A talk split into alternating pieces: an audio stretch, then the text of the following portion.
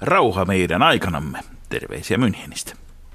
Kansalaiset, Politiikan tarkkailijat Markus Leikola ja Jussi Lähde. Jos tämä asia ei pian selvene, minä menen radioon ja pidän puheen. Terve Markus. Tervepä terve Jussi. Sopinee onnitella. kiitoksia, He, kiitoksia. Herra on ehdolla suuren journalistipalkinnon saajaksi. Tämä on, tämä, nämä ovat niitä lajeja, joissa ehdokkuus on jo, jo äärettömän merkittävä saavutus. Aivan aluksi haluan kiittää kuitenkin ennen kuin vielä enempää kiitettyä, mutta tässä vaiheessa kuitenkin paitsi sinua, niin tuottaja Jorma Honkasta ja taustatoimittaja Samuli Sainiota ja kaikkia kuulijoita, koska eihän tässä nyt kukaan yksin tässä maailmassa mitään tee. Tai jos puhuu yksin, niin voi vaikuttaa hieman syyntakeetolta, mutta syyntakeettomalta. Mutta Syyria.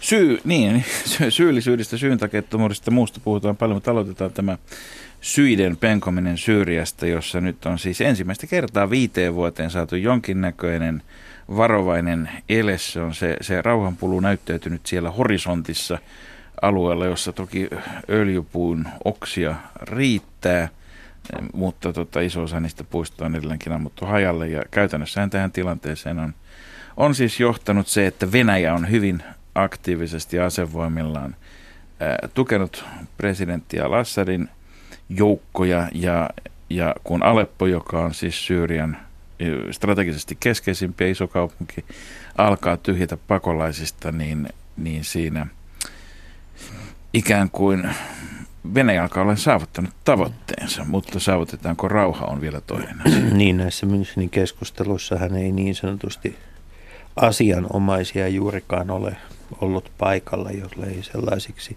sitten katsota Venäjää ja Yhdysvaltoja. No niin kuin, niin kuin kaikki, kaikissa, kaikissa sisällissodissa, niin ainahan tämä sponsoreiden ja tuki- ja taustajoukkojen osuus on merkittävä. Että kyllähän meilläkin, vaikka sata vuotta on aikaa, niin tota, nyt vasta alkaa niin kuin valjeta loppujen lopuksi, että mikä on ollut niin kuin Saksan panos, mikä on ollut, ollut Venäjän merkitys ja muuta. Tota, vaikka onkin helppo ajatella, että kansat sotivat sisällissotiaan yksin, mutta aika nopeasti ne rahat ja pyssyt loppuisi, jos näin olisi. Sulla on Markus pointti, mutta tuota, nyt on olemassa, voi sanoa, että sopimus, jonka, jonka tuota, pitävyys testataan viikon kuluessa ja Tietysti niin, eli ajatus on, että viikon päästä siis olisi jonkinnäköinen tulitauko, johon ei kuitenkaan ole kutsuttu, mutta ei myöskään oleteta, oleteta osallistuvan siis Syyrian alkaiden eikä ISISi, ISILin. Niin, ja tuota sitten Venäjän, Venäjän osuudesta, Venäjän suunnitelmasta ei ole vielä täyttä selkoa, että missä vaiheessa Venäjä kenties nämä ilmapommituksensa lopettaa. Mutta on tässä Mut, muitakin mielenkiintoisia asioita samaan aikaan tapahtumassa ihan lähiseudulla, nimittäin mä en ole valmis myöskään, ilman että tarvitsee mm. nyt olla kauhean iso salaliittoteoreetikko, niin uskomaan, etteikö sillä, että Naton laivasto on tulossa sinne Kreikan ja Turkin väliin, eli varsin, varsin lähiseudulle ikään kuin hoitamaan tätä EU-rajavalvontaa, mutta samaan aikaan sen niin kuin sotilaallisen voiman kerääminen sinne, niin ö, on myös painostuksen luomista Venäjää kohtaan niillä keinoilla, jotka tällä hetkellä on käytettävissä. Ja tämä, tällä hetkellä on tässä avainasema, koska kyllä erinäköisissä esikunnissa puoli ja toisin Moskovasta Washingtonin ja sillä välillä näitä viikoittain pohditaan. Näetkö Markus sen mahdollisuuden, että Sergei Lavrov ja, ja tuota John Kerry ää, seisoisivat ää, rintarinnan Tukholmassa vasta, anteeksi, ää, Oslossa vastaanottamassa Nobelin rauhanpalkintoa vielä jonain päivänä? Kyllä tässä pitää niin kuin, aika paljon vettä virta kristallipallon läpi ennen kuin, ennen kuin siihen, siihen pisteeseen päästään. Ennen kaikkea tietysti se isoin kysymys on, on kuitenkin nämä, paitsi, paitsi niin kuin aina sisällissodissa paikalliset voimat, mutta ennen kaikkea nämä voimat, joilla ei ole selkeitä sponsoreita. Nyt täytyy, täytyy muistaa, että paljon on kiinni siitä, kuinka paljon, tässä koko siis lännen, lännen niin kuin ajattelu perustuu siihen, että siedetään Venäjälle tilapäisiä voittoja, jos se todella auttaa Isilin – kuriinpanemisessa. Ja sitä todella tarkoittaa sama kuin, että siinä on testi myöskin koko aika päällä. Ja Venäjä voi pelata vaikka kuinka monella korteilla, mutta ei se siitä testistä irti pääse silti. Niin. Korteilla on aikanaan hankittu Suomessa myös viinaa. Viinakortteja ei ole vähän aikaan nähty ja jos ö, nyt keskustan ö, Juha Rehulan ehdotuksiin on, on luottaminen, niin ilmeisesti holhous vähenee. Niin, tämä hallituksen norminpurku, joka tähän mennessä on sallinut parkki noille pysäköintikiekoille monimuotoisuutta, niin ylettyy... Ja partureiden aukioloa. Niin, niin, niin nyt se menee siihen asti, että ei tarvitse itse hakea omaa lasia. Voi olla, että tuplaviskin saa tilata tuplaviskin nimellä. Tota, Pieni askel ehkä ihmiskunnalle, mutta Suomessa, isoja alkoholin niin, deregulaatiolle. Kyllähän Suomessa norminpurkutalkoot on todellisuudessa olleet käynnissä käytöstapojen puolella ja, ja, ja niin kuin julkisen keskustelun tapojen puolella. Siellä on, on tuota purettu kaikki mahdolliset normit. Siihen palataan myöhemmin tänään, mutta et, tota, Tuota, tuota, mitä tämä nyt oikeasti tarkoittaa tämmöinen tuota, ravintoloiden aukiolon vapauttaminen ja se, että alko on yhdeksään asti, niin minkälaisia laskelmia tästä voi tehdä? No siis ensinnäkin, jos pannaan niin asioita järjestykseen, niin, niin tota, kuten pääministeri ja presidentti on ilmoittanut, niin tällä hetkellä tämä pakolaisten iso määrä turvapaikanhakijoiden on varmastikin Suomessa niin kuin se isoin ongelma jollakin lailla hoidettuaksi, joka liittyy moneen muuhun asiaan. Mutta sitten kakkosena tulee tämä julkinen talous. Ja, ja kun tiedetään, että alkoholisairaudet ja välillisesti alkoholista aiheutuvat haitat ovat usean miljardin kysymys, niin tässä mennään toiseen suuntaan. Ja, ja tota, on, on, ei ole varmaan liioteltua arvioida, että kun tätä lähdetään vapauttamaan lisää, niin siis nämä nimenomaan aukioloaikojen pidennykset – juomisen, se, että samat henkilöt juovat enemmän. Siis tässähän ei tähdätä siihen, että tulisi uusia alkoholin käyttäjiä niinkään, vaan että ne ihmiset, jotka istuvat jo valmiiksi juomassa, saavat lisää sitä tavaraa. Ja kun se vielä kohdistuu tuonne aamuyöhön, joka tarkoittaa samaa kuin, että suurin osa ihmisistä tekee päiväsaikaan töitä, osa tekee seuraavana päivänä töitä, niin ensinnäkin se tuottavuus siinä seuraavan päivän työssä laskee, mutta ihan puhtaasti voi suoraan arvioida, että Kyllä täällä usean sadan miljoonan välilliset seuraukset onko, tuonne sote-puolelle. Onko hallitus nyt tekemässä siis tuottavuusloikan sijasta juottavuusloikan? Sulla on erittäin hyvä pointti tässä. Mainittakoon vertauksen, vuo, vertauksen vuoksi siis, että, että kun, kun tämä valinnanvapaus, joka oli kokoomukselle iso kysymys, tulee, tulee tuota sillä lailla, että tarkoittaa samaa kuin, että yksityislääkäri perusterveydenhuollon käynnit, niitä yhteiskunta korvaa todennäköisesti enemmän kuin siis nykyään, mikä tarkoittaa, se on arvioitu, asiantuntijat arvioinut, se on semmoinen 300-400 miljoonaa ikään kuin lisää kulua, jolla pyritään sitten saamaan aikaan säästöä vähintään saman verran mieluummin enemmän. Mutta jos tästä tulee toiset 300-400 miljoonaa, niin tämä sote-uudistus etenee sillä lailla takapuoli tai peräpukama edellä puuhun, että, että tota ensin tehdään tämmöisiä usean sadan miljoonan menoerälisäyksiä ja sitten sen jälkeen toivotaan, että jollakin lailla asiat, asiat tota, hoitaa, hoitaa itsensä ja, ja, ja tota, se vaan jää nähtäväksi. Mutta mä ajattelen sitä hintaa, mikä on perheille, sitä hintaa, mikä on alkoholisteille itselleen, sitä hintaa, mikä on niille, jotka on siellä kaltavalla pinnalla, mutta ei vielä lipsuneet. Ja tästä tulee aika surullinen olo. Että normin purun nimissä voidaan tehdä monennäköisiä asioita. Kyse ei ole tiukkapipoisuudesta, kyse on yksinkertaisesti siitä, että, että alkoholismin syntymekanismit ja, ja sen tunnustaminen sairaudeksi tunnetaan hyvin, mutta poliitikot ei halua sitä myöntää.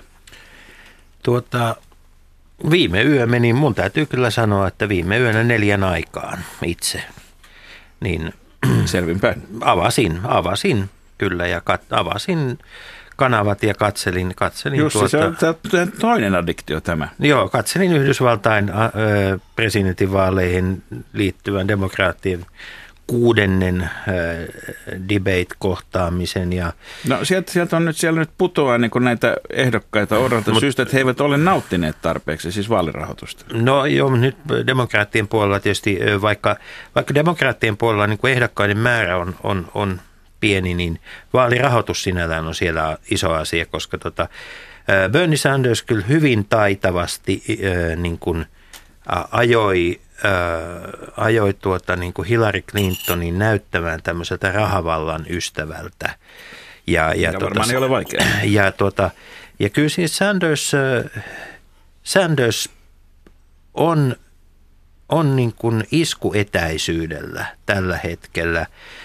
Clinton ei pysty tekemään eroa. Ja se, mikä on mielenkiintoista, on se, että kansainvälisessä politiikassa Sanders on huomattavan valmis. Sehän oli se, mistä kaikki, kaikki epäilivät. Että Niin, koska ajattelet, että Clinton on niin vahva. Joo, mutta että äh, siinä, siinä nähtiin kyllä muutama sellainen niin kuin mattopainiote, jossa Hillary, Hillary tuota, Hillarin kannat olivat välillä kohti kattoa, kun Hillary Clinton ensin totesi, että, että tuota, hän, hän mielellään, kuka Henry Kissinger häntä neuvoo, niin Bernie Sanders totesi, että minä en ottaisi minkäänlaisia neuvoja Henry Kissingerilta ja perusteli sen vielä erittäin pätevästi. Siellä on, siellä on tietysti helppo sanoa, että Henry Kissinger on antanut niin monennäköisiä neuvoja pitkä uransa aikana, että jos niistä on. valikoi rusinat pullasta, niin aina voi päätyä sekä oikeaan että väärään. Mutta Sanders on myös äh, niin kun, äh, eri yhteyksissä ryhtynyt haastamaan Obaman johtajuutta.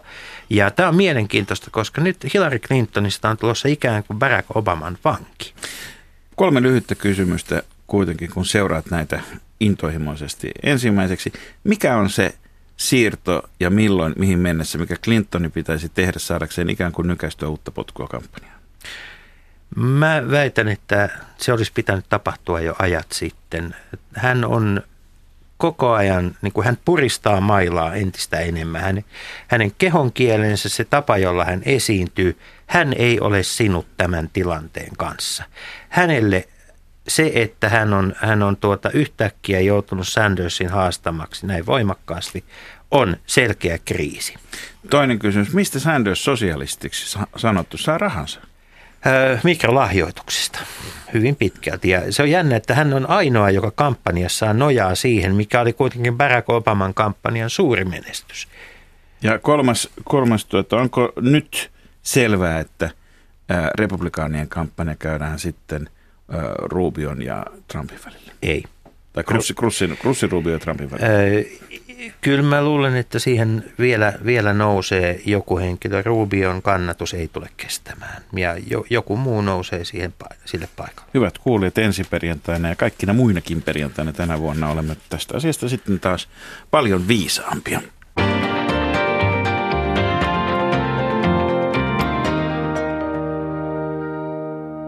Ja tervetuloa lähetykseen vieraaksemme valtakunnan syyttäjä Matti Nissinen. Kiitos, kiitos.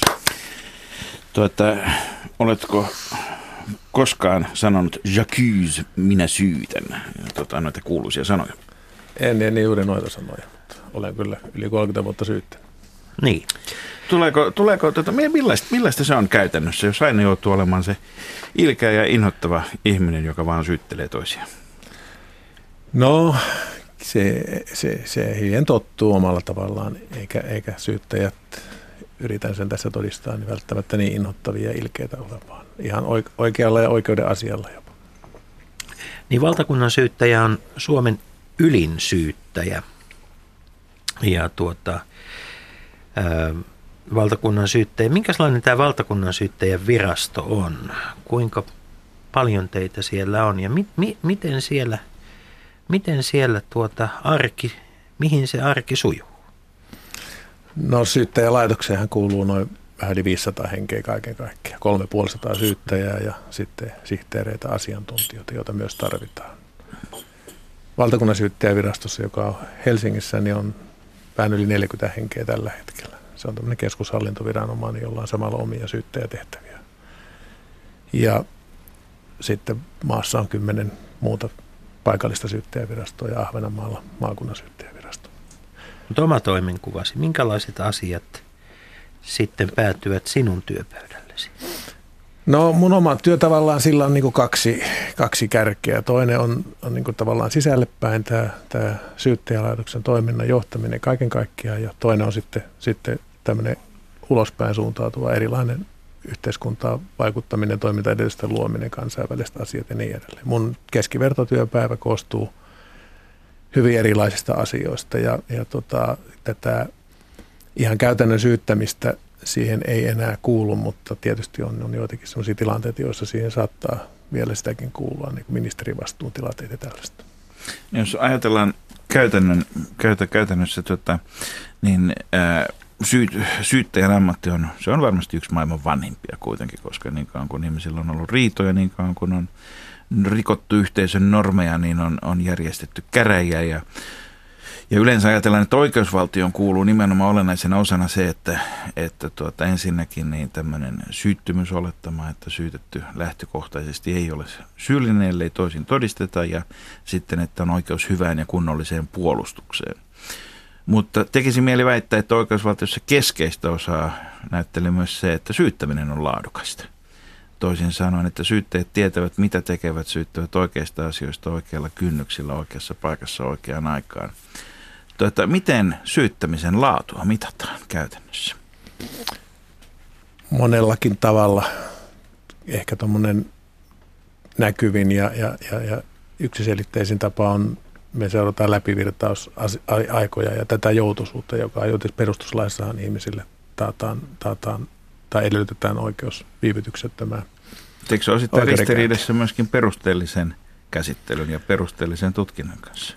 Joo, sitten toinen asia, mitä voidaan mitata on se, että, että voidaan katsoa että sitten syytteiden hylkäysprosenttia, että, että joka tietyllä tavalla indikoi sitä, että miten hyvä syyttäjä on niin onnistunut. Ja tämmöinen oikeusvaltio tavallaan keskeinen dilemma on juuri sit se, että, että tota, ollakseen oikeusvaltio, niin tietty prosentti syytteestä täytyy hylätä, koska ei voi olla niin, että kun saa haasteen syyttäjältä kouraan, niin se on niin selvää pässilihaa, että tuomio tulee. Noin 5-6 prosenttia syytteestä hylätään vuosittain, sitä pidetään käsittääkseni ihan semmoisena sopivana lukuna. Se on järjestelmän legitimiteetin kannalta hyvä luku, mutta tietysti jokainen yksittäinen juttu, jossa on asianosainen, jonka syyte hylätään, niin onhan se, se on, se on todella ikävää.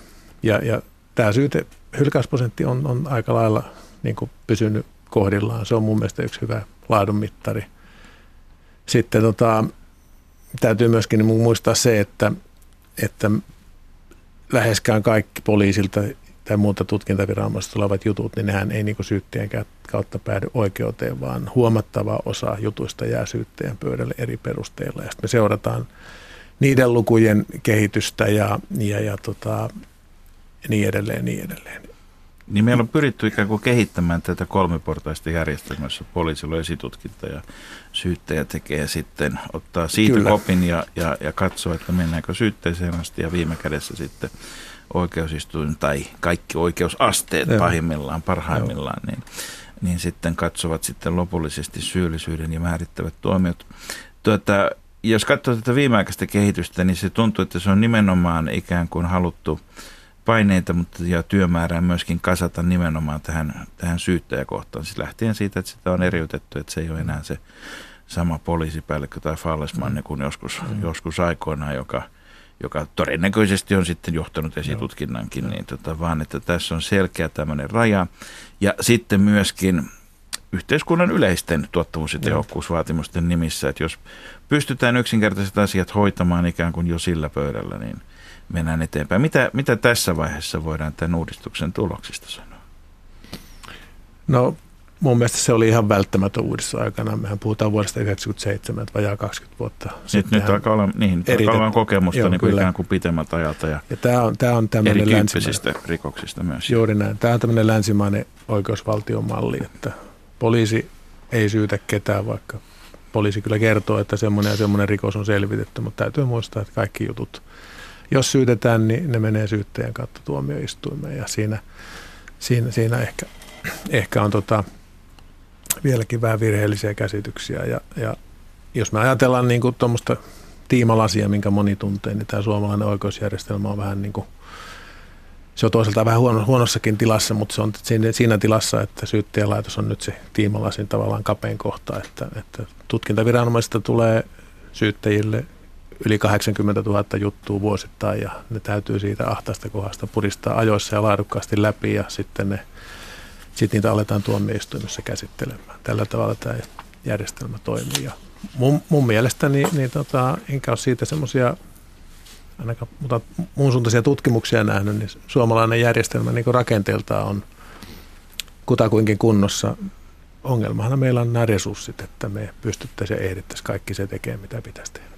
Niin, sanot 80 000, niin viimeisin tilasto vuodelta 2013 sanot, syytteet on ratkaissut 72 000 asiaa tota, kiinnostavaa muuten, että tämä tilasto on lakkautettu valtion rahapulassa tilastokeskuksessa. Me emme jatkossa tiedä, paljonko on ratkaistu tai että terveisiä vaan sinne valtiovarainministeriön ja muihin tahoihin, jotka mahdollisesti oikeusvaltioasioista on kiinnostunut.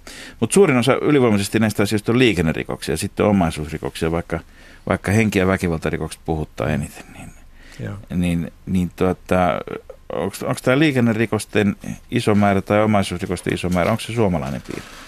No itse asiassa liikennerikosten lukumäärä on vielä paljon suurempi, että näillä rankkareilla, niin kuin ammattislangissa sanotaan, eli rangaistusmääräyksillä sakoilla, joita poliisi tien päällä kirjoittaa, jotka syyttäjä sitten tarkistaa ja vahvistaa, niillähän käsitellään yli 200 000 juttua vuodessa. Onko se semmoista puoliautomaattista toimintaa? No näin voisi sanoa. Se, siinä, siinä täytyy kuitenkin tota, tiettyjä asioita tarkistaa. Eli, eli liikennejuttuja, liikennerikoksia on, on, on tota, satoja tuhansia kaiken kaikkiaan verrattuna sitten tähän muuhun rikoslakirikollisuuteen. Ja, ja tota, mun mielestä se kysymys sikäli hyvä, että ongelma tulee vähän siinä, että meillä on aika lailla niin kuin, niin kuin tota järjestelmiä rakennettu niin, että, että tota, nyt, nyt aika selkeitä liikennerikostyyppisiä asioitakin käsitellään aika raskaasti ja niin edelleen. Ja ei oikein tahdo mun käsityksen mukaan sitten paukkuja riittää tämmöisiin vaativampiin, vaikeampiin asioihin. Eli normi, normien purku, purun paikka olisi sielläkin puolella.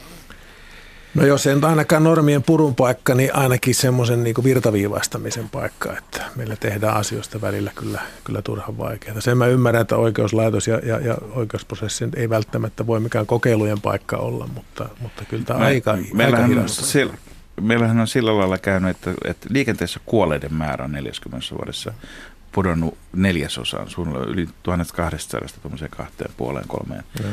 300 vuodessa ja sitten kun on niin kuin totuttu ja tu- turvavöitä vastustettiin aluksi Mm. mm. suuresti, niin tota, ja sitten kun tähän on totuttu, niin sitten sen jälkeen sit seuraa se, että tämmöisiä ylinopeuksia ja muita, jotka kuitenkin tutkimustiedon valossa on ihan selkeästi niin kuin lisäävät onnettomuusriskiä merkittävästi.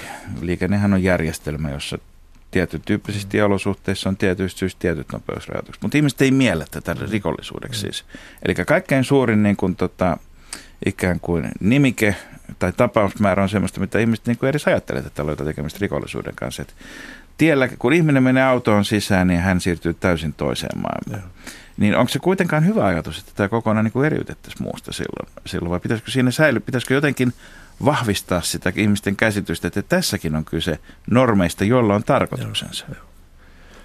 Joo, tämä liittyy semmoiseen isompaan kysymykseen kaiken kaikkiaan siitä, että mikä sen rikokseksi määrittelemisen idea on. Ja itse uskon siihen, että rikosoikeus on tämmöinen äärimmäinen keino. Ja kyllä me voidaan mun mielestä saada parempaa liikennekuria ja, ja, ja liikenneturvallisuutta muutenkin kuin säätämällä kaikki liikennevirheet rikoksiksi.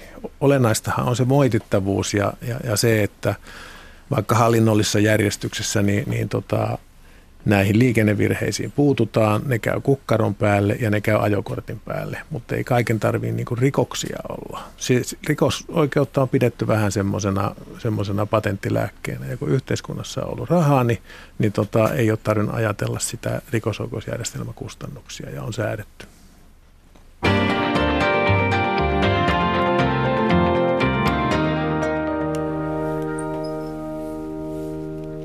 Valtakunnan syyttäjä Matti Nissinen, minkälainen on suomalaisen oikeusjärjestelmä uskottavuus kansalaisten silmissä? Meillä on oman käden oikeudesta on puhuttu viimeisen vuoden aikana julkisuudessa enemmän kuin, kuin vuosikymmeniä. No tietysti jokainen, jokainen kansalainen ja, ja henkilö itse määrittelee, määrittelee sen, mikä se on. Mitatusti niin, niin kohtalaisen hyvää, hyvää tota, no, niin luottamusta suomalainen oikeusjärjestelmä nauttii. Ja, ja tota, se semmoinen, semmoinen yhteys niin kuin vaikkapa jonkin oman käden oikeuteen niin, ja turvallisuudentunteeseen ja tämmöisiin, niin, niin se tulee ehkä enemmänkin sit siitä, että jos koetaan, että, että sitä viranomaisapua ei ole saatavilla, niin, niin, niin sit, sitten aletaan tekemään asioita itse. Mutta eikö Ja, kyse, ja, ja tota, se, sen takia olisi tärkeää huolehtia, että, että ei liikaa, ei liikaa ohenneta ja leikata sitä, että apua saisi. onko kyse pelkästään niin kuin saatavuudesta vai myös siitä, että kaikkien rikosten kohdalla ihmisten yleinen oikeustaju ja, ja sitten tuota tuomiot eivät kulje ihan käsi kädessä? Voi olla osittain kyse siitäkin, mutta en, enempi se mulle avautuu semmoisena kysymyksenä, että, että tätä ryhdytään toimenpiteisiin, kun koetaan, että, että poliisia, tai jos koetaan, että poliisia ei saada paikalle ja, ja niin edelleen. Että ehkä ajatella vielä ihan, ihan niin kuin sen tuomioistuimen, tuomioistuimen ja sen, sen menettelyn kautta.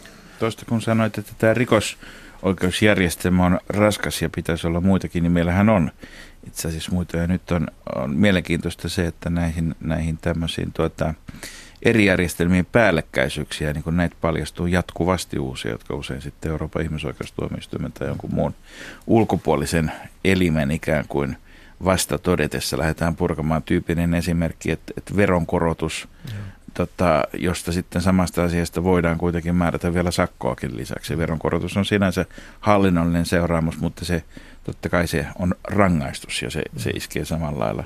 Samalla lailla. Onko tuota, Onko, nää, onko tämä sellainen alue, missä tätä normien purkua pitäisi tehdä, että, että perata näitä päällekkäisyyksiä ikään kuin jo oma-aloitteisesti pois, koska sehän myöskin sekä säästäisi kustannuksia että lisäisi yleistä oikeutta tai olisi yleisen oikeustajun mukainen. Joo, joo se on meidän, meidän alalta hyvä esimerkki. Ja nyt kun se ongelma tiettyjä ihmisoikeustuomioistuimien ratkaisujen myötä havaittiin, niin, niin on tässä ihan viime aikoinakin ollut jotain lainsäädäntöhankkeita, että ihan eri tavalla kuin aikaisemmin on niin pohdiskeltu jo säätämisvaiheita. Sitä, Minkälaisia käytännön, käytännön esimerkkejä on, millaisissa asioissa näitä, tätä harkintaa nyt no, on menossa?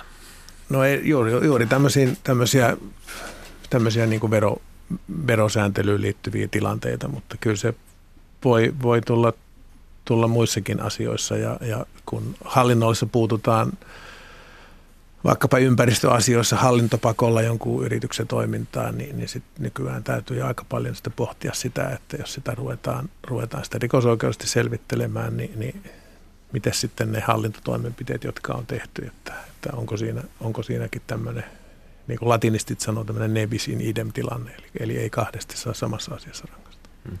No meillä on ö, käyty myös yhteiskunnallista keskustelua tämmöisistä – voisiko sanoa, että talousrikollisuuden tai vero, vero, veroihin li, muuten liittyvästä ö, katumuspilleristä. Mm. Että jos, jos henkilö kertoo tehneensä, tehneensä väärin ja, ja tota, niin, niin hänet voitaisiin jollain tavalla, jollain tavalla armahtaa. Ja tämä nyt ö, ei oikein tuntunut niin kuin suomalaiseen oikeustajuun heti – heti ensimmäisenä uppoavan.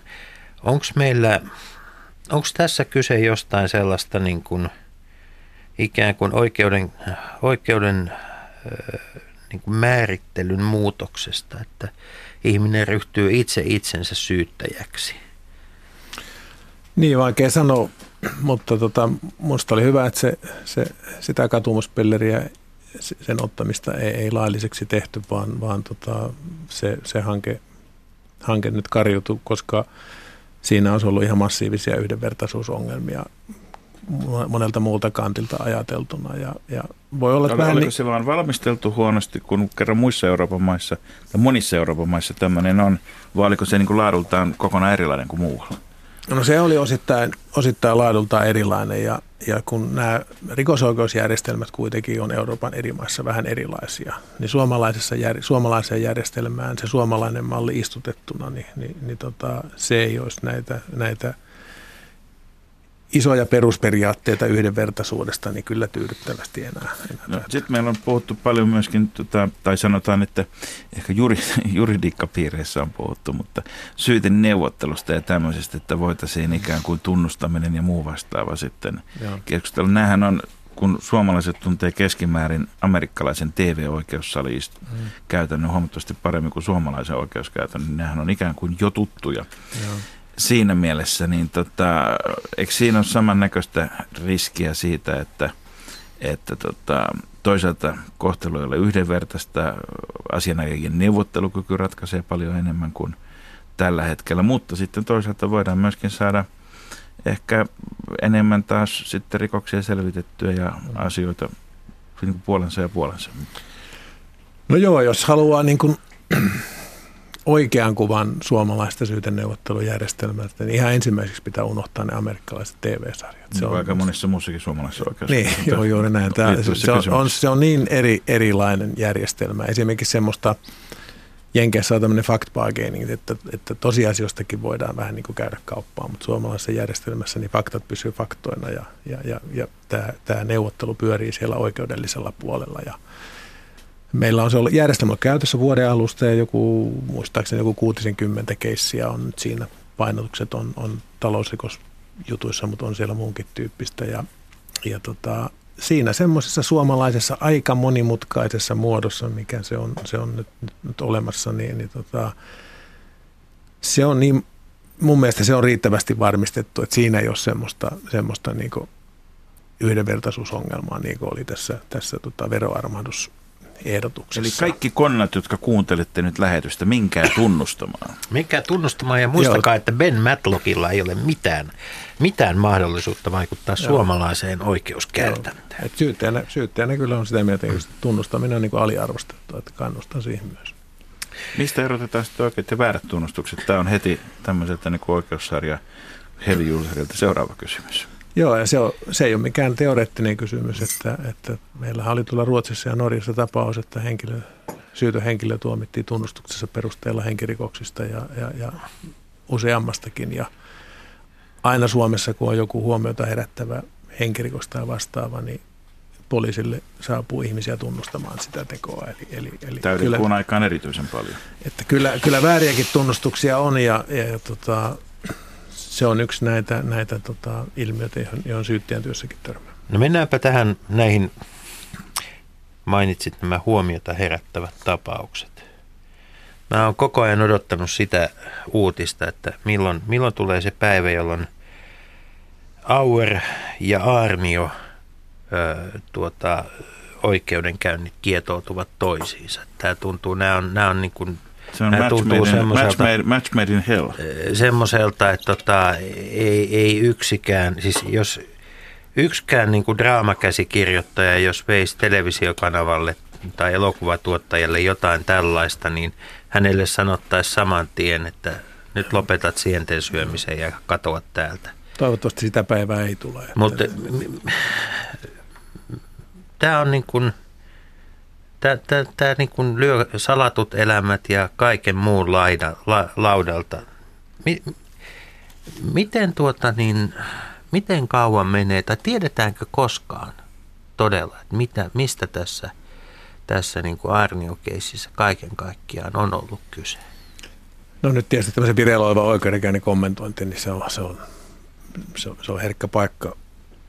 Mutta tota, siinä syyttäjäpuoli ja sitten vastaavasti puolustus tekee parhaansa, että tiedettäisiin. Ja, ja, ja jos, jos tota, suunnitelmat, suunnitelmat pitää paikkansa, niin ehkä kesällä sitten kuullaan käräjäoikeuden käsitys siitä, että mitä on tapahtunut tai mitä, mikä, mikä on se, se totuus. Nythän, jos ollaan ihan tarkkoja, niin oikeudessa, oikeudessahan ei niin kuin, niin kuin oikeastaan enää määritellä, että mikä on aineellinen totuus, vaan sitä otetaan kantaa siihen, että mikä on esitetty, miten esitettyä näyttöä on arvioitava. Ja, ja, ja käräjäoikeus toivottavasti jo, jo nyt kesällä saa sen arvion tehty. Mutta jos me ajatellaan sitten tulevia, mahdollisia tulevia oikeusasteita, niin me puhutaan tässä niin kuin vuosien ja vuosien päättymä, lähes päättymättömästä Joo, tämä on aika, aika pitkäpiimäinen tämä meidän järjestelmä, että jos ja kun hovioikeuteen mennään isossa, isossa tai erittäin isossa asiassa, niin, niin aina puhutaan vuosista, kun ei, jos, ja kun ei ole, ole kukaan vangittuna, niin, niin se sitä näyttö otetaan vastaan, jos se on riitautettu, niin käytännössä uudestaan. Jos ajatellaan tätä, tätä Anneli Auerin tapausta, jossa tietysti on siinäkin monennäköisiä erinäköisiä haaroja ja asioita ja muita, niin, niin tota, voi sanoa, että parhaimmillaan, jos näistä jotain hyvää pitäisi nähdä, niin nämä saattaa johtaa siihen, että jotakin käytäntöjä parannetaan. Mm. Miten, miten esimerkiksi esitutkinta tai, tai rikospaikkatutkinta, onko nämä semmoisia asioita, joita, jotka poliisi käsittelee sisäisesti, vai onko näihin, näissä myöskin valtakunnan syyttäjä syytteellä intressiä ikään kuin pitää huoli, että käytännöt paranevat ja muuttuvat, jotta päästään sitten juoheampiin käsittelyihin. toivottavasti ei tule seuraavia vastaavia, mutta jotakin aina tulee kuitenkin. Joo, kyllä hyvää viranomaistoimintaan kuuluu se, että, että otetaan opiksi niistä virheistä, joita on mahdollisesti tehty. Ja, ja, ja luulen tietäväni, että, että näin on tämän Auenin tapauksen tiimoiltakin tehty. Ja, ja itsenikin on, mun on itsekin vielä tarkoitus keskustella, keskustella tota tämän Auerin jutun syyttäjien kanssa ja, ja, ja tota, pohdiskella sitä, että mitä, mitä, minkälainen jälki siitä heikko jäi että noin yleisellä tasolla, että, että joku ton tyyppinen, läheskään ton tyyppinen juttu, niin miten se voitaisiin ehkä vielä, vielä paremmin hoitaa. Juttu on päättynyt sinänsä ja niin edelleen, mutta kyllä nämä on aina isoja oppimisen paikkoja.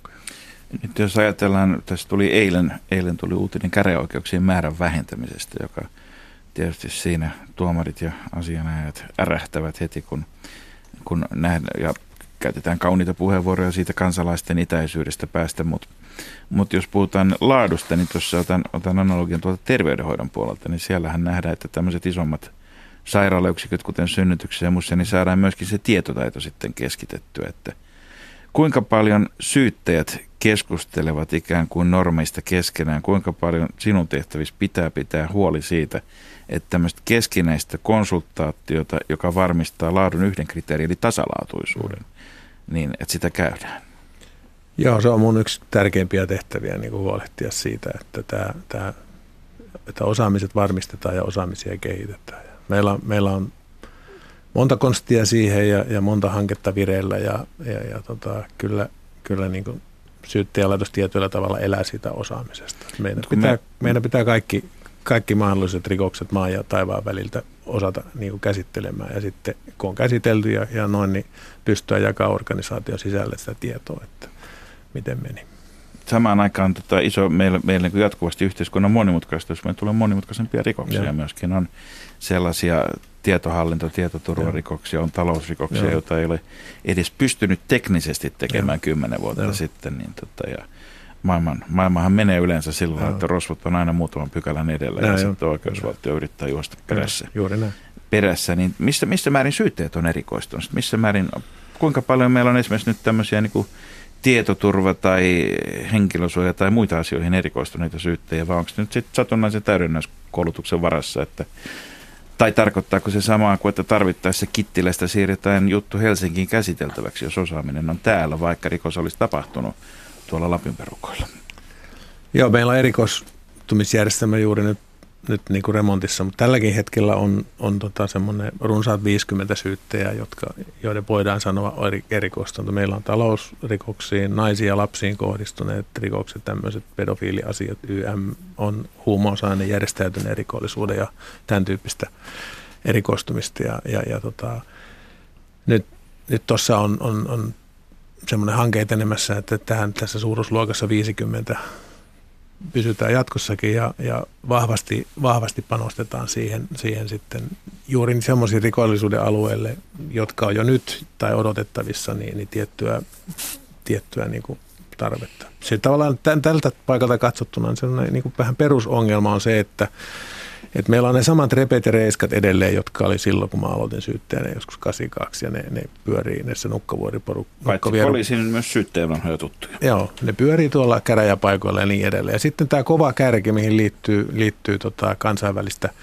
kytkentää ja, ja tietotekniikkaa ja niin edelleen, niin, niin se karkaa niin kuin toisaalta koko ajan niin kuin kauemmaksi ja kauemmaksi. Ja meidän pitäisi niin kuin osata, osata tavallaan nämä molemmat tämmöinen tavallaan niin kuin kaksinapaisuus pitää hallinnassa ja, ja huomata ja koulutuksen keino hallita se, että, että ne tietyllä tavalla etääntyy toinen toisestaan. Mä tuossa just katselin yhtä Europolin raporttia, niin, niin tota, tällähetkinen ilmiö Euroopassa, joka varmaan leviää myös Suomeen tai on jo levinnyt netin kautta, niin on tämmöinen rikospalveluna malli. Et siellä tietyt rikosporukat erikoistuu siihen, että ne tuottaa tietyn palvelun. Eli vain, ei vain syyttäjä erikoistuu, joo, vaan joo, myös Kyllä, kyllä. ja sitten se, on, sit, sit se on netissä ja darknetissä kaupan, ja, ja tota, ei niin kuin vanhaan tapaan enää tarvi, tarvi rikollisten tavata toisia ja muuta. Kommunikointi tapahtuu netissä ja, ja niin edelleen. Ja tässä kaikessa pitäisi niin kuin, niin kuin viranomaiskoneiston ihan eurooppalaisella tasolla pysyä perässä ja, ja Euroopan niin kuin ulkopuolellakin. Ja, ja, ja tavallaan kun se monimutkainen rikos aikaisemmin oli, oli se oli lähtöisin ja, ja se oli tehty niin kuin yhdessä porukassa ja niin edelleen, niin nyt siinä on tämmöisiä soluja tai tämän tyyppisiä. Minkä tyyppisistä rikoksista silloin puhutaan, kun, kun tällaiset alihankintaketjut ovat asialla? No kyllä siellä isoja rahanpesujärjestelyjä ja tämän tyyppisiä on taustalla, mutta siellä on sitten se esirikoskin, mistä se on sitten saatukaan jotain luottokorttitietoja saatu ja, ja niin edelleen ja niin edelleen. Mitä on näitä, näitä kaiken maailman skimmaamisia ja muita, muita siellä alkupäässä. Ja, Eli ja, ne on vyyhtejä tyypillisesti. Joo, joo ja ne, on, ne ulottuu moneen maahan ja, ja, ja, ja ne, on, ne on aivan niin kuin, siinä mielessä se, tätä mä tarkoitin niin kuin sillä rikollisuuden kovalla kärjellä, että, että niitä nyt jo tutkitaan niin kuin, niin kuin eurooppalaisena yhteistyössä. Ja syyttäjät on mukana näissä JITeissä tämmöisissä Joint Investigation-tiimeissä ja, ja tuolla Haagissa on semmoinen Eurojust-niminen niminen paikka, jossa, jossa tota, on niin kuin tavallaan hermokeskus näissä ja Europol siinä vieressä. Ja, ja tota, se on se, se, se niin kuin on se tämän syyttämisen yksi niin kuin ääripää ja kyllä Suomikin on jo, jo mukana niissä, niissä ilmiöissä ja muissa. Ja, Eli, ja, eli terveisiä kaikille, jotka on sitä mieltä, että eroaminen EU-sta pitää rikollisuuden poissa, niin kyllä tämä integraatio myöskin helpottaa sen rajat ylittävän rikollisuuden tutkimista ja selvittämistä. Joo, il, ilman muuta todella paljon. No mennään sitten näihin toisella tavalla vaikeisiin ja vakaviin tapauksiin. Valtakunnan syyttäjä Matti Nissinen, silloin kun syyttäjä tekee työtään pedofilian, insestin, muuten lasten, lasten hyväksikäytön tai tuota vaikka vammaisten hyväksikäytön parissa, niin miten syyttäjä jaksaa? Miten sen työn jaksaa ja miten, miten sitten tällaisessa, tällaista työtä tekevää syyttäjää tuetaan? Joo, hieno kysymys. Kiitos siitä. Kyllä tota, mä itsekin, itsekin tota, syyttäjäuralla joitakin tämmöisiä törkeitä lapsiin kohdistuneita tekoja käsittelin ja, ja syytinkin. Ja minusta ei olisi ollut niin kuin, niin kuin persoonana tekemään sitä työtä niin kuin pääasiallisesti, niin kuin nyt muutamat syyttäjät tekevät. Ja he ovat itse asiassa tällä hetkellä nais, naispuoleisia syyttäjiä kaikki. Ja, ja minä en itsekään niin kuin oikein käsitä, että, että miksi se ei mene sen enempää ihon alle ne jutut, niin kuin, niin kuin, niin kuin, kun tietää minkälaisia ne jutut on. Onneksi suuri yleisö ei niitä niin tarkkaan tunne, ne on, ne on aineistot on salasta ja muuta, mutta ne on ihan hirveitä keissiä.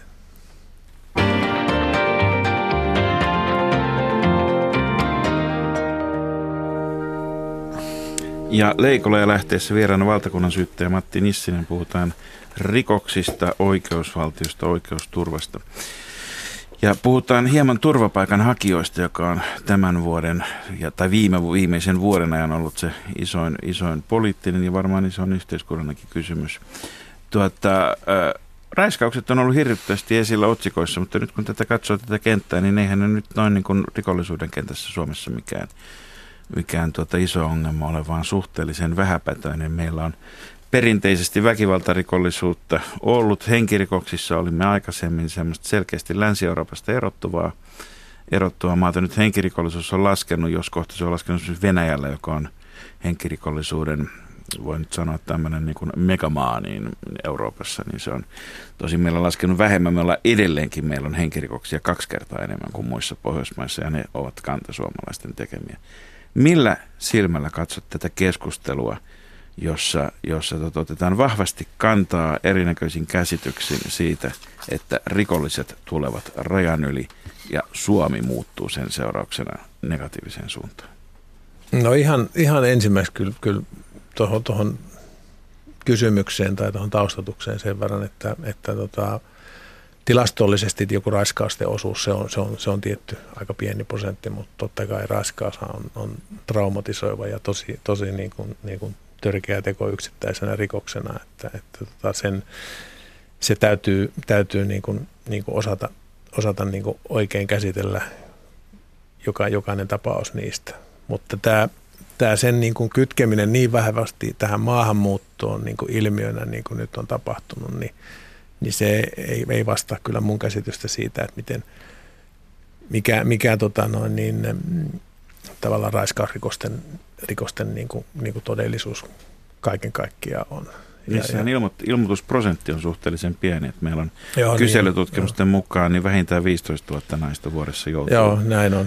joutuu tuota, ja siihen tietysti ahdistelut joo. ja muut joo. päälle vielä. Ja sitten kuitenkin näitä, näitä ilmoituksia tehdään alle tuhat vuosittain. Näin, näin. näin. Tähän suuntaan ju, juuri nämä uhritutkimukset viittaa ja, ja tota, piilorikollisuus on, on, on todella suurta. Ja, ja siellä on monta, ehkä, ehkä muitakin sellaisia asioita, että, että tämmöisiä, tämmöisiä niin päätelmiä on niin kuin, niin kuin aika, aika vaikea nyt tehdä. kun, nyt kun se on tota yleisen syytteen, eli se ei ole pelkästään, mm. pelkästään asianomistajarikos mm. enää ollut joitakin vuosia jo. Ja samoin Suomessa on kriminalisoitu ää, raiskaus avioliitossa, mutta selvästi näissä niin kuin kynnys myös toisinpäin sitten tarttua asioihin huolimatta sen, sen yleisen syytteen alaisuudesta, niin, tota, niin se on aika korkea ymmärrettävistä syistä. Tota, onko se oikealla kohtaa se kynnys tällä hetkellä syytteellä, koska kyseessä on kuitenkin sitten taas vakava ja traumatisoiva rikos. Niin, jos nyt viittaa tavallaan syytekynnykseen tässä, Syytekynnykseen, niin, niin. tota, tota, mun käsityksen mukaan niin kuin taas hylkäysprosenttia ajatellen, niin, niin se, on, se on raiskausrikosten kohdalla aika lailla sama kuin muutoinkin. Eli, eli, eli käsittääkseni tällä tavalla ajatellen ne, ne, tota, ne kynnykset on aika samanlaisia. Et raiskaus noin sanotaan kuin perusmuodossaan, jos sallitaan tämmöinen, vähän karu ilmaus, niin, niin se on siinä mielessä niin kuin syyttäjälle ja tutkinnalle hankala teko, että kun, kun se on, tapahtuu kahden kesken tyypillisesti, ei ole, ei ole niin kuin ulkopuolista näyttöä, niin se on, se on rikos, tutkinnallisesti se on vaativa juttu. Siinä on sekä rikostaktisia että rikosteknisiä haasteita ja, ja, ja siinä usein, usein sitten, sitten tota noin, niin syyttäjäkin joutuu katsomaan, että näyttö ei riitä. Nyt jos otetaan esimerkiksi ihan toisen tyyppinen rikos, maksuvälinepetos, jota tehdään paljon ja jotka tuota, on ollut vielä kasvussa viime vuosina, niin niissä todennäköisesti suurempi osa ylipäätään tulee käsittelyyn kuin, kuin, kuin tämmöisestä, mistä tiedetään, että raiskauksia tapahtuu. Joo, kyllä joo. Tapahtuu enemmän, mutta vaan siis ää, joka 15 tulee käsittelyyn, niin, niin tämä ei ole taas sitten tasa-arvosta niin kuin eri rikostyyppien kesken. Joo, näin on. Se on, se on nämä ilmitulomekanismit on niin erilaisia ja, ja se todella paljon niin kuin, niin kuin vaihtelee eri, eri rikoslajeissa. Mennään sitten sellaiseen rikoslajiin, joka, joka tuota, on ollut niin ikään viime vuosina paljon esillä. Sananvapauteen ö, vedotaan hyvin usein. On, on sitten kyse kyse maahanmuuttoon liittyvästä keskustelusta tai yhteiskunnallisesta keskustelusta noin muuten. Mm. Ja tietysti tämä on sellaista, tämä on sellaista tuota, toimintaa, josta aika usein sitten jää joku jälki mm. sosiaaliseen mediaan tai muualle. Ja näitä jälkiä voidaan, voidaan ihmetellä ja tutkia. Ää, kuinka paljon meillä tapahtuu esimerkiksi kiihottamista kansanryhmää vastaan tai muita sellaisia muut, muuta sellaista rikoslaissa selkeästi kiellettyä toimintaa esimerkiksi sosiaalisen median puolella? Onko sillä puolella niin kuin oikeuskäytäntö romahtamassa? No mitään tarkkoja lukuja nyt ei ole, ei ole mielessä, mutta tota, kyllähän tämä sosiaalinen media, media on tämän sananvapauden kentän ja tavallaan toimintaympäristön muuttanut ihan kokonaan. Että helpostihan helpostihan niin kuin, niin kuin korostetaan eri asioiden yhteydessä sitä, että minulla on sananvapaus tehdä sitä ja tätä. Ja, ja, ja pitää muistaa, että sananvapaus on sitä, että kukaan ei voi ennalta estää sanomasta jotakin, ottamasta jotain viestintää vastaan ja muuta, mutta sitä ei kyllä mun mielestä tarpeeksi korosteta, että siihen sananvapauteen liittyy tietty lailla säädetty vastuu. Sanan kirjoitit, vastuu, niin, sana kirjoitit, ei ole.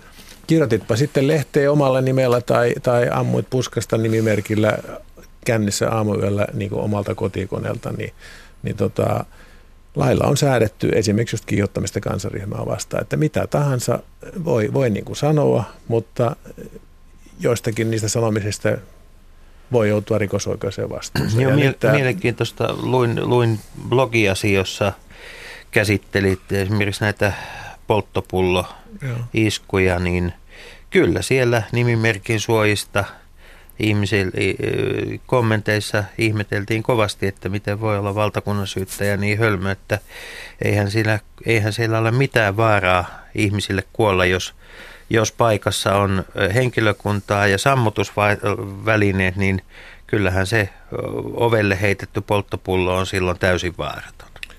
Joo, joo tämä on tämmöinen selitys. Miltä se tuntuu? No, suoraan aika tyhmältä, eli, eli, eli ei siinä kyllä niin kuin, niin kuin tämmöistä vaarantamisajattelua sillä tavalla niin kuin syyttäjä sen näkee, niin, niin, niin juuri semmoinen kommentti niin kuin, niin kuin tota kuvasta. Eli tämmöinen, sitähän se syyttäjän työ aika usein on, että, että siellä salissa kuullaan sitten ne kootut selitykset, että en mä tarkoittanut ja, ja niin ja näin. Ja sitten sitä, sitä ihmetellään ja sitten tuomioistuin lopulta päättää, että mitä sitten tarkoitettiin ja mikä merkitys sillä, sillä muulla tarkoituksella ehkä asiassa oli vai, vai eikö ollut. Millä tätä katumuspistettä voitaisiin saada hieman aiemmaksi kuin sinne käräjäsaliin? Joo, hyvä kysymys. Sitä on erilaisilla yhteiskuntajärjestelmillä varmaan, varmaan yritettykin, mutta tota, syyttäjän työhän on semmoista perutuspeiliin katsomista, että, että tota, sitä, sitä tota, harvoin siellä näkee.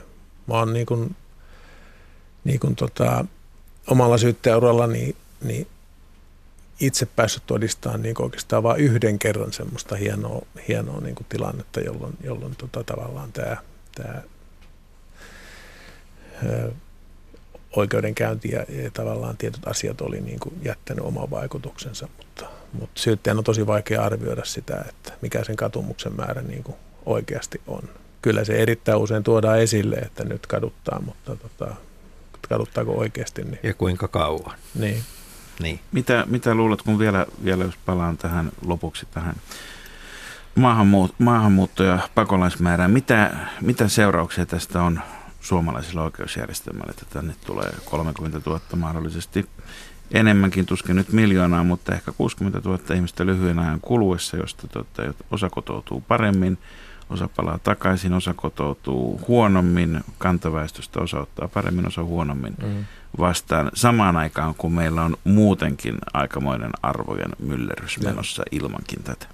No tuossa tuli jo tavallaan niin aineksia siitä, siitä, miten se vaikuttaa. Eli kyllähän tämä Suomi kertaheitolla nyt, nyt taas aika monta askelta niin kuin monikulttuuristuu. Ja, ja tota, jos ajattelee niin kuin ihan noin kliinisesti tavallaan rikos, rikosoikeuden näkökulmasta, niin, niin tämä tulee näkymään jossain määrin lisääntyvinä niin kuin, niin kuin tota, rikoksina, jossa on, tota, voi olla maahanmuuttajatekijänä, voi olla maahanmuuttaja uhrina, voi olla, että maahanmuuttajat keskenään, voi olla, että sitten tämä maahanmuuttotilanne jotenkin aktivoi sitten kantasuomalaisia niin kuin keskinäisiä yhteydenottoja. Kaikkia tämmöisiä variaatioita varmaan tulee ja, ja on, jo, on jo jossain määrin tullutkin. Ja ei voi muuta kuin toivoa, että niin kuin jäitä hattuun, että tämä, tämä, tämä tota, no, niin ilmiö ei nyt, ei nyt ainakaan meidän tilastoissa näkyisi sen enempää kuin nyt jo näkyy. Kumpa se kotoutuminen menisi niin pitkälle, että maahanmuuttajat ymmärtäisivät aikanaan myös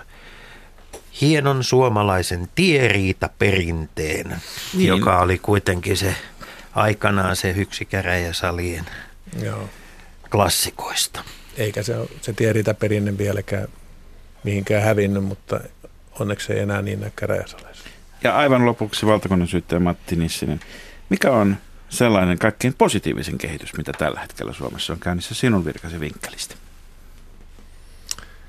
Jaa, mikä se mutta tämä oli... Koska täytyyhän sellaistakin olla kaiken tämän jälkeen. No, minun virkani vinkkelistä niin sanoisin, että upeat nuoret lakimiehet on jatkuvasti ja sanoisinko enenevästi kiinnostuneita syyttäjän töistä. Se on musta hienoa. Ja se on oikeusvaltiolle, eli meille kaikille kuitenkin viime kädessä, paitsi hyväksi, niin välttämätöntä. Kyllä. Viikon kuluttua, Markus, katsotaankin sitten puolustuksen puheenvuoroa. Nimittäin vieraanamme on puolustusministeri Jussi Niinistö. Ja varmasti luvassa on tilanteita, jotka ovat viikon päästä jo toisia kuin tällä viikolla. Nyt kuitenkin hyvää viikonloppua kaikille. Hyvää viikonloppua.